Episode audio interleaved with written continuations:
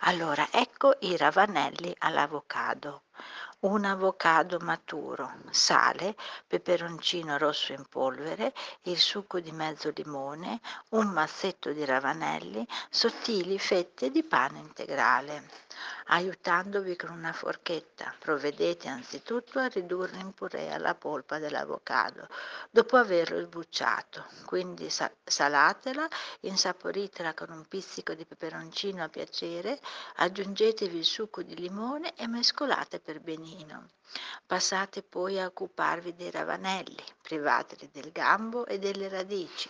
Lavateli, asciugateli con un canovaccio pulito e tagliateli a rondelle piuttosto sottili, circa 2 mm, per essere un po' più precisi, ma non mettetevi a misurare. Incorporate quindi le rondelle alla purea di avocado, di avocado, scusate.